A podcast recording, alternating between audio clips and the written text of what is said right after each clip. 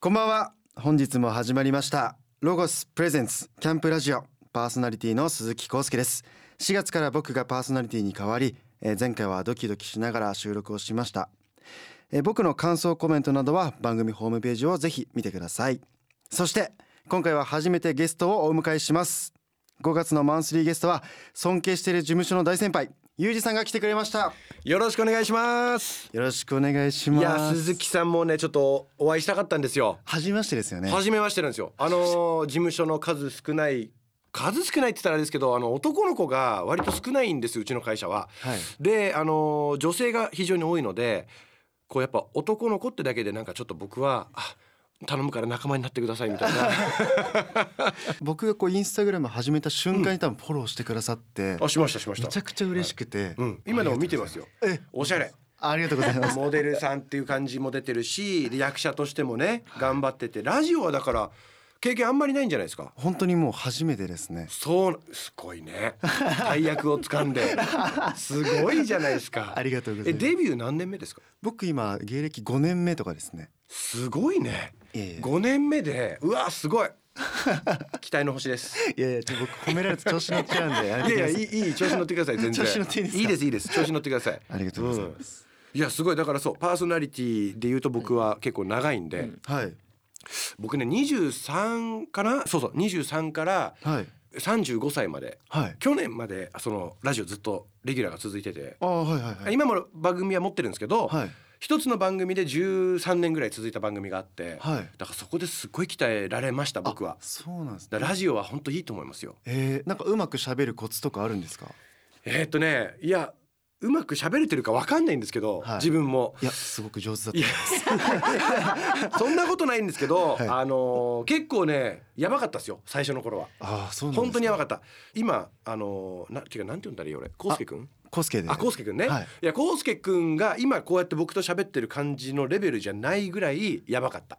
あ。僕もっと話せなかったから。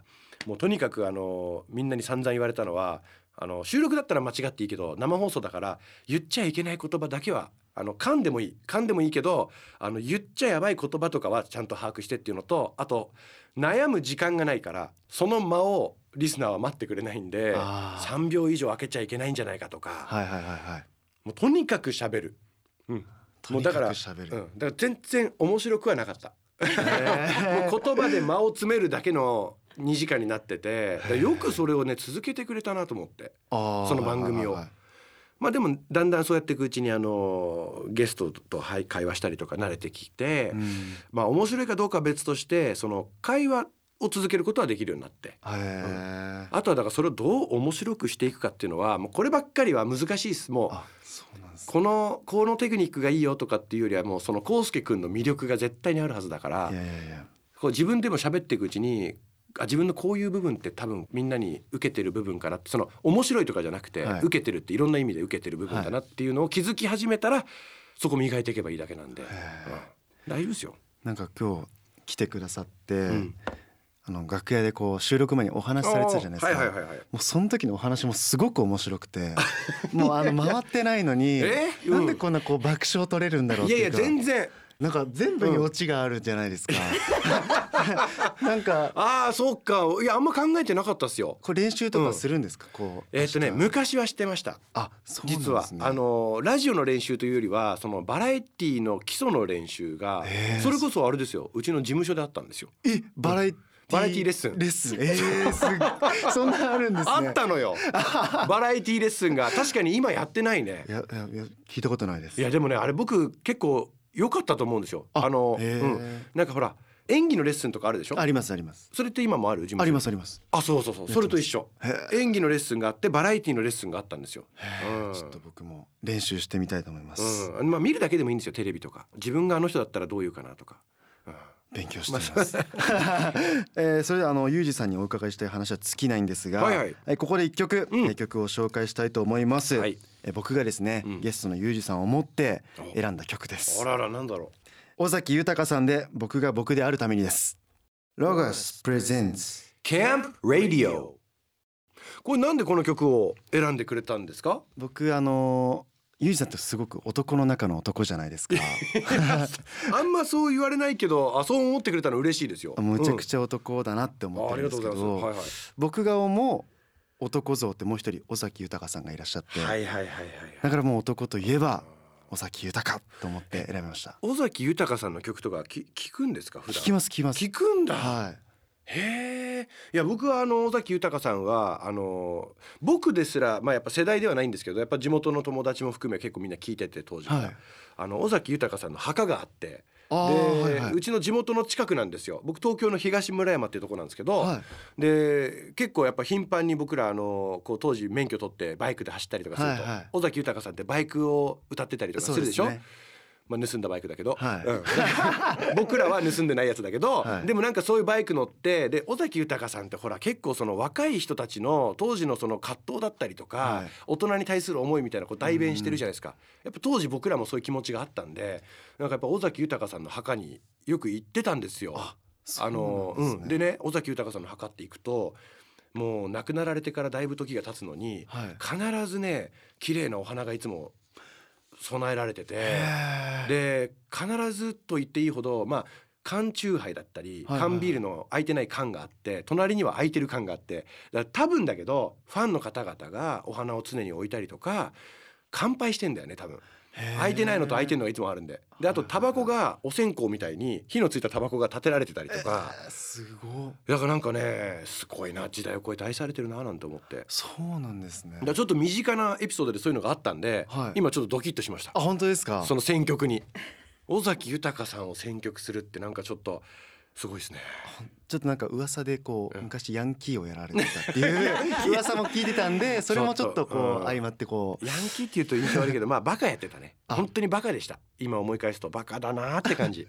うん。で今のが尾崎豊さんの選曲の話ですね。はい、そうなんです。うん。で他にあのこの番組っていうかこのラジオなんですけど、うん。僕がこうかっこいい大人になりたいなっていうすごく目標にしてるんですけど。かっこいいと思うけどねすでに。いやいやいや、うんそんなことないんですけど、はい。はい。あのゆうさん他にこう DIY とかされてるじゃないですか、はいはいはいはいあのプライベートでもなんか作ったりしてるんですか？最近はちょっとね作ってないです。最近はもうどうしても仕事で作る機会が多すぎちゃって、はいはいはい。プライベートで作るってとこまでは行ってないんですけどまあでも一通りは何でも作れますよ。そうなんじゃあうん。こう、椅子を作ってほしいってなったら作れるんですか、全然余裕です。かっこいい。あの今僕たちが座ってる椅子は無理だよ。あはいはい。これね、まあ、ラジオだからちょっと伝わりにくいけどあのね木材じゃないと難しい。これプラスチックだったりとかメッシュの背もたれとか、はいはいはい。これはちょっと僕の息超えてますけど木材であれば。なんか今、うん。家に多分素敵なお家じゃないですか。YouTube とかも拝見あありがとうございます。でもね家にはないですねあ作った額ないんですか？ない。あのほら妻がまたそういうのあんまり好きじゃないんですよ。ええ。手作り感のあるもの嫌いなんですよ、あそうなんですか、うん。僕は味があるものとかこうヴィンテージとか大好きなんですけどあなヴィンテージって何みたいな、うん、新品の方が絶対いいじゃんっていうタイプなんで妻は。家の中はない。これ DIY できたとしても持ってない可能性もあるっていう。ああモテるって意味では、はい。あの異性とか恋人にモテるって意味では、はい。うん、モテない可能性あるそうなんですか、まあ好きな人もいるよ。あはいはい。そうそう好きじゃない人もいるってだけで僕は好きじゃない人と結婚しちゃったんですよ、あうん、でも別に僕ってその作ったものを飾りたい人じゃなくて、はいはいはい。作りたい人なんで。あ。いいんですよ。作ることがゴールなんで。あの飾らなくていい。使わなくてもいい。誰かもらってくれてもいいし、あはいはい。はい。もう全然それでいいんです。だからもう大丈夫。うちは大丈夫。へそう。しかも多分モテるっていう意味で言うともし DIY 好きがいるとしたら、はい。DIY 作る人がねかっこいいと思ってる人がいたとしたらそれ作ってる姿がかっこいいっていうことそうですね。うん。トンカチを持ったり。家の中が DIY のもので溢れててかっこいいっていうことではないと思う。あだからいいんですいいんです。あと技を持ってればいいんで。あそうするとほら好きな人ができた時に一緒に暮らしててなんか家の家具がちょっとここがガタガタいってるとかはい。ちょっとここがなんか調子悪いって時に「おーっつってなんか工具箱持ってきてちゃちゃって直すぐらいがかっこいいんじゃない？かっこいいです。それ、ね。それです。だからあの凄技はいらないんですよ。はいはいはい。ちょっとした知識があれば。うんそれですよ。すごい。そういうことはできますか？僕できないんで。あできない。じゃあまずそれを買うことからですかね。こいやまず練習からじゃない？あ先に道具から入っちゃうと あのうんよくないよくないそれは。うん。でも別に大丈夫。今の時代も便利なもんいっぱいあるからね。そこじゃないとこ磨いたら。独学とかなんですか？僕はね実はあの10代の頃建築の仕事をやってたんですよ。あ建設業で働いててあはい。だから自然と身についたって感じかなそうなんですね、はい。教えていただきたいです。全然いつでも、はい。い、つでも教えるけど逆に康介くんは何が得意なの？絵描くとかスポーツとかわかんないけど。僕全然趣味がなくてできるっていうか。あなるほど。はい。だから逆にこうこのラジオを通して見つけたいんだ。見つけたいんですよ。ファッションが好きじゃない？ファッション好きです。ねえ。それも一つじゃない？でも。あそうですか、うん。だから無理に DIY 来なくても大丈夫よ。それはもう来んなくてもですか？いやいやいや。違うそういうことじゃないよ。そういうことじゃないけど好きだったらいいけど、はい。あの無理して DIY は別にやややるのも難しいかなっていう。あうん、ファッションに行けばいいじゃない。いやっていうか生半可な気持 D ちじゃこれ DIY の人に怒られるけど、はい。DIY よりファッションの方がモテるから。マジで。DIY 業界の人たちにモテようとしても いやファッションっていう武器があるならそっち磨いた方が絶対にいいから。本当に俺ファッションすごい自信あったら、はい。俺そっちの方磨くもん。DIY よりも。モテる男はそっちよ。あそこに気づけないところがモテないんだよ多分。あーそうですね。でも多分ねモテてると思うよ。いやいやでもかっこいいからほっといてもモテちゃうタイプだからそのなんだろうモテてこなかった人たちが努力してモテてるやつには勝てないかもしれない。ああの人たちが努力しちゃうと強いからね。うん。あの、うん、素敵だから大丈夫だって、うん、ありがとうございます。ちょっと DIY はこう要検討ということで。要検討要検討。む無理しなくていい。でも知りたければ教えてあげる。全然。ありがとうございます。んもちろんもちろん。それではまたあの曲を一曲かけたいと思います、うん、はい。あのーまあ単純に僕結構音楽好きでいろいろ聞くんですけど、はい。あのー最近やっぱり外国のそのトップチャートも敏感に僕もラジオやってるんで、はい邦楽洋楽問わず結構あの旬のものとかをかけるんですね。はい。でそんな中であのサム・スミスっていうアーティストがいて、はい。サム・スミスってあのーまあ、自分でもその同性愛だっていうふうに言ってるんですけど、うん。その世界観がこのね曲もいいんだけど PV がね素敵なのよ。かっこいいのよ。はい。もう派手なドレスみたいな着てはいはいはい。もうねとにかく世界観がもう吸い込まれるような、うん、自分がどういうジェンダーとか関係ないです。僕もあのそこはもう全く関係ないですけど普通にアートとして美しいっていうのがはい。なんかサム・スミスって昔から売れてんだけどその PV を見ると表現の仕方が随分変わってきてて歌い方じゃなくてその表現映像としての表現が。はだからまあ音楽を一回ここでは聴いていただいてもしその映像を見たければご自身でちょっと映像を探してもらったらよりこの曲が楽しめるかなってことで、えー選曲させていただきました。ではお聴きください。サム・スミスキム・ペトラス Unholy ロゴスプレゼンツ。Camp Radio お送りしたのはサム・スミスキム・ペトラスで Unholy でした。はい。はい。ここからはスポンサーのロゴスにちなみましてアウトドアについてゲストのユージさんと盛り上がりたいと思っております、はい。えーユージさん先ほどにもお伺いしましたが、うんうん。野外での DIY も本格的にやってらっしゃるからこうアウトドアのイメージなんですけどはいはい。アウトドア派かインドア派かって言ったらどっちなんですか、難しい質問だな。いやどっちも魅力あるからね。でもまあアウトドアをしてきた時間の方が圧倒的に長いです。基本的にはいいい。もうスポーツもそうだし建設業もそうだしもう基本は外ですね。あそうなんですね、あのーじっとしてらんないです家で、へえ、すぐ出かけたくなっちゃう。そうなんですそねう。だからまあどっちかっつったらアウトドア派なのかな。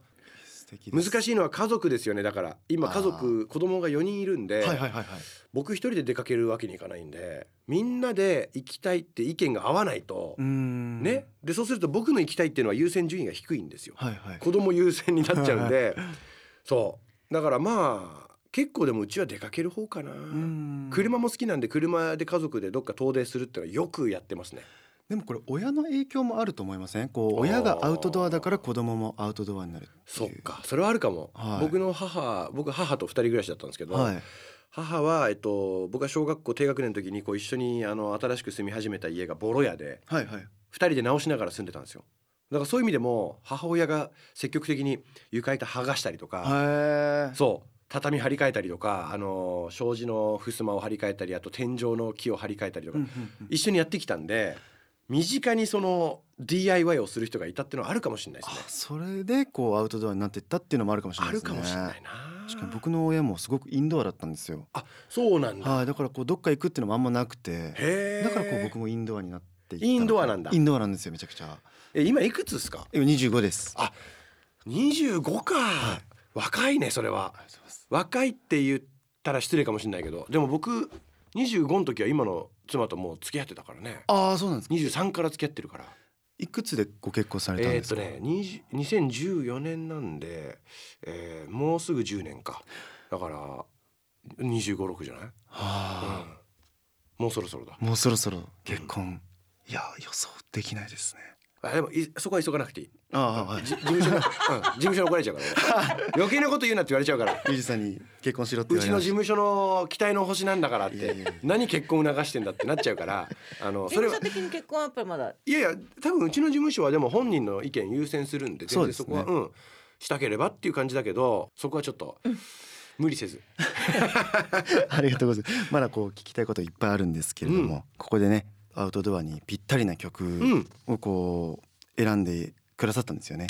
いろいろ考えました、あ本当ですか、うん、考えましたけどアウトドアにまあ僕の中ではぴったり。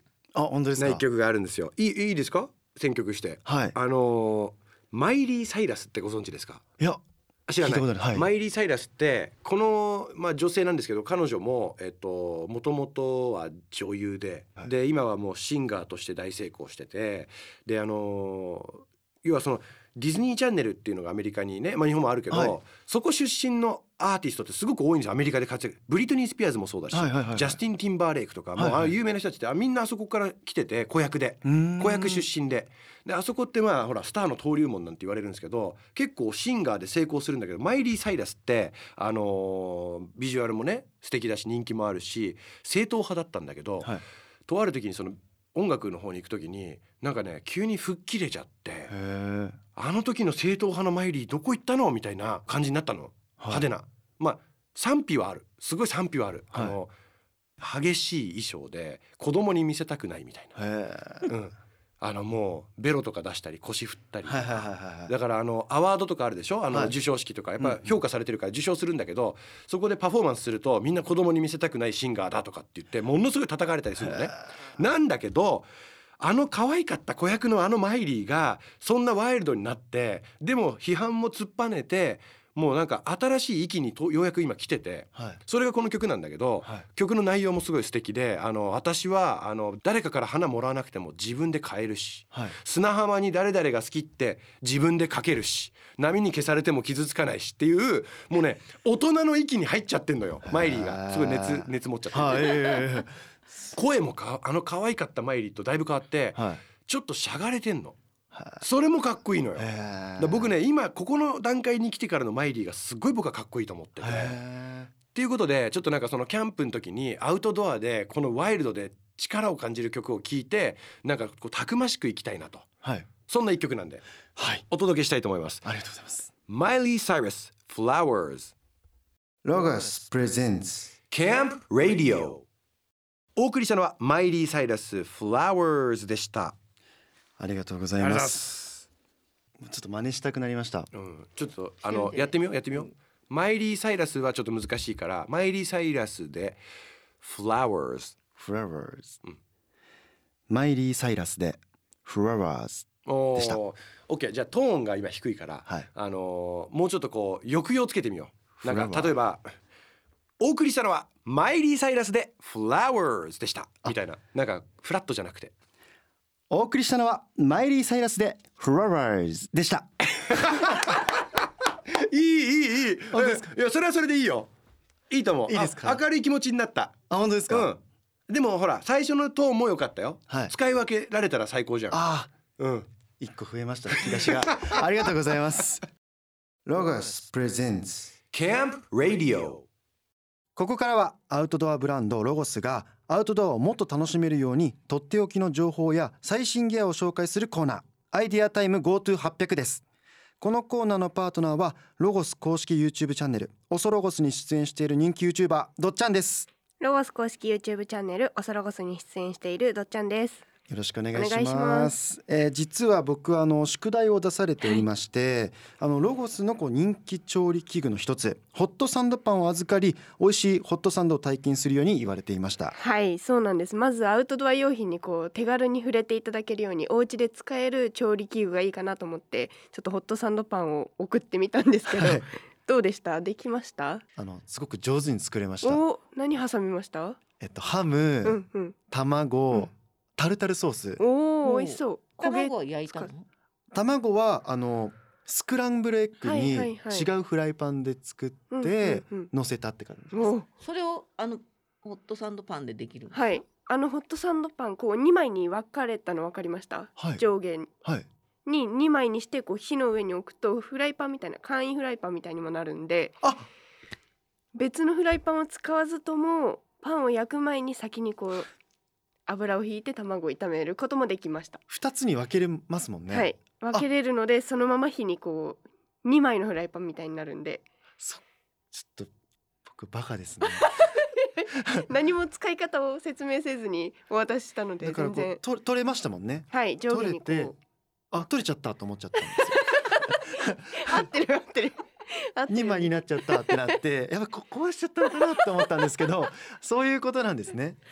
そうなんですああいう風にするとこう洗いやすくもなるしフライパンにもなるっていうので、わざとああいう仕様になってます。すごい。あと焼けたらあの焼き目にこうロゴスってね、はいロゴが入るんですよ。うんうんもうそれもおしゃれで ありがとうございます。すごく素敵な写真映えをするあ、よかったです。撮りました写真撮りました。ちょ見たいですっとなんかお皿もちょっとこだわってなんかいいですね。おしゃれなものをっと気分上がりますよね。こんな感じで作ってこんなうほうほう感じで乗せほう。て完成はこんな感じです、ね。ああいい感じ。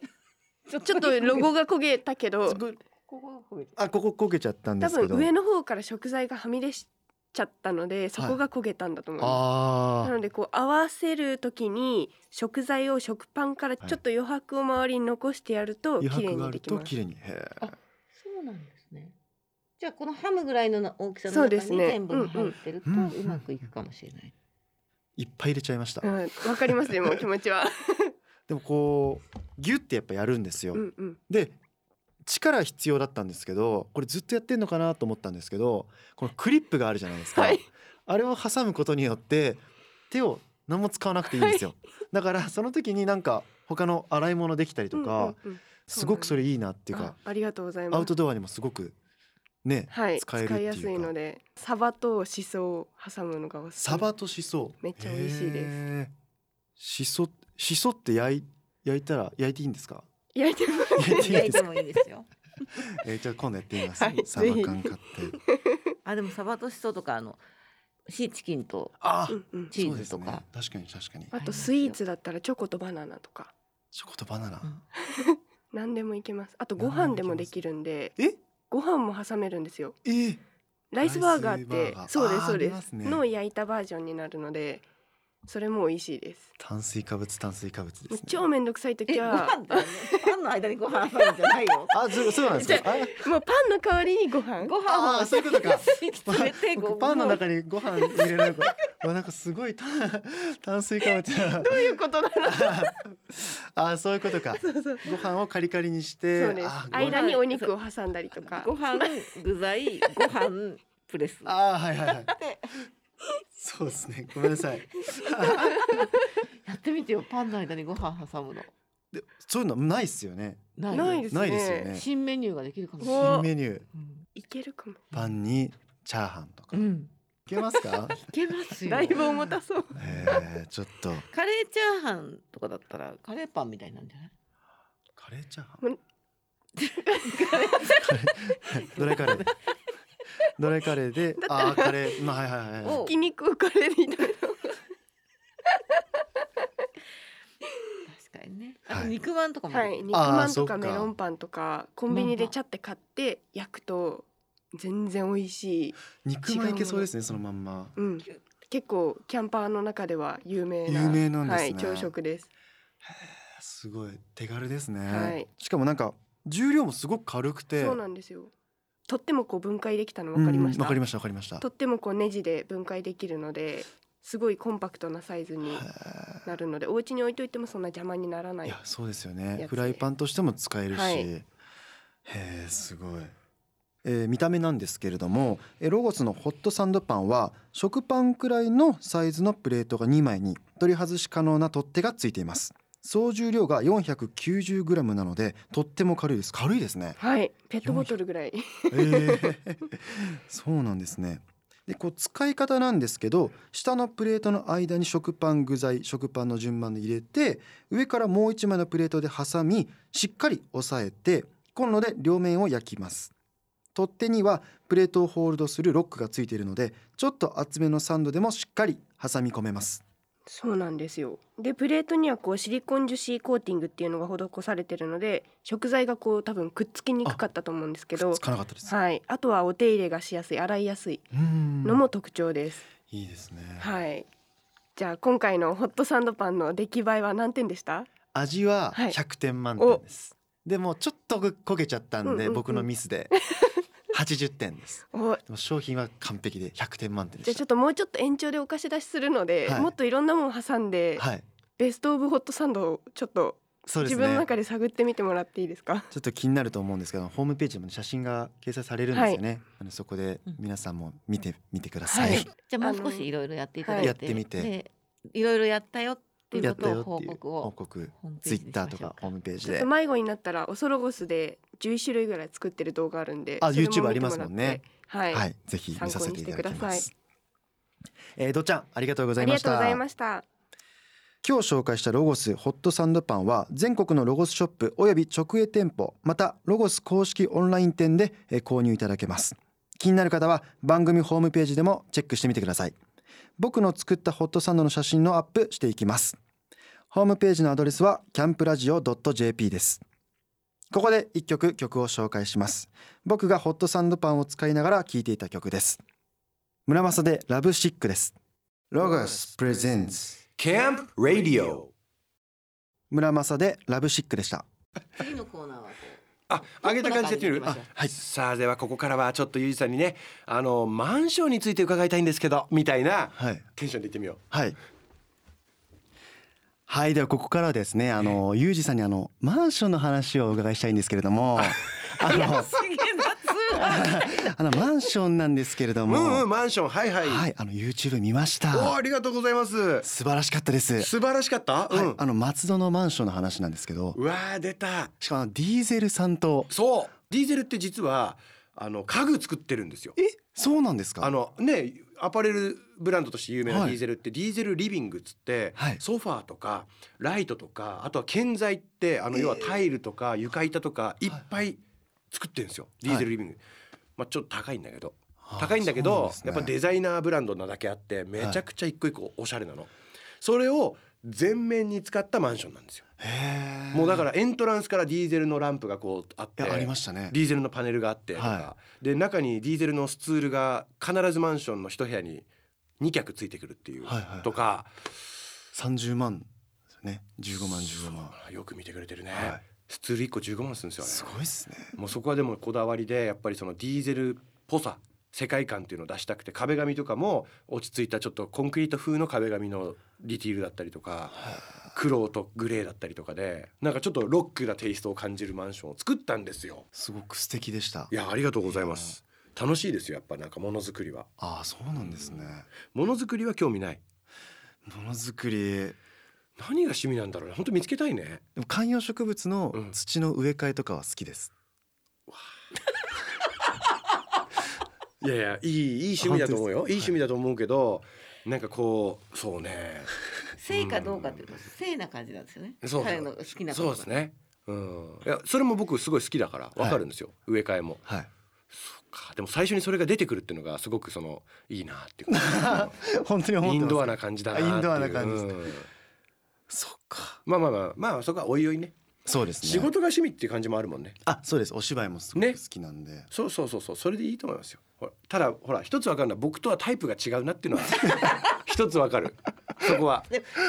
ユージさんでも性の部分で言ったらイラストとかデザインとかあも好きそうですすね。あのーそう座って絵を描くのはすごい好きなんで、はいはいはい。性の部分で言うとそうだな。僕は絵。子供の頃から絵描くのすごい。美術館とかも行かれたりするんですか？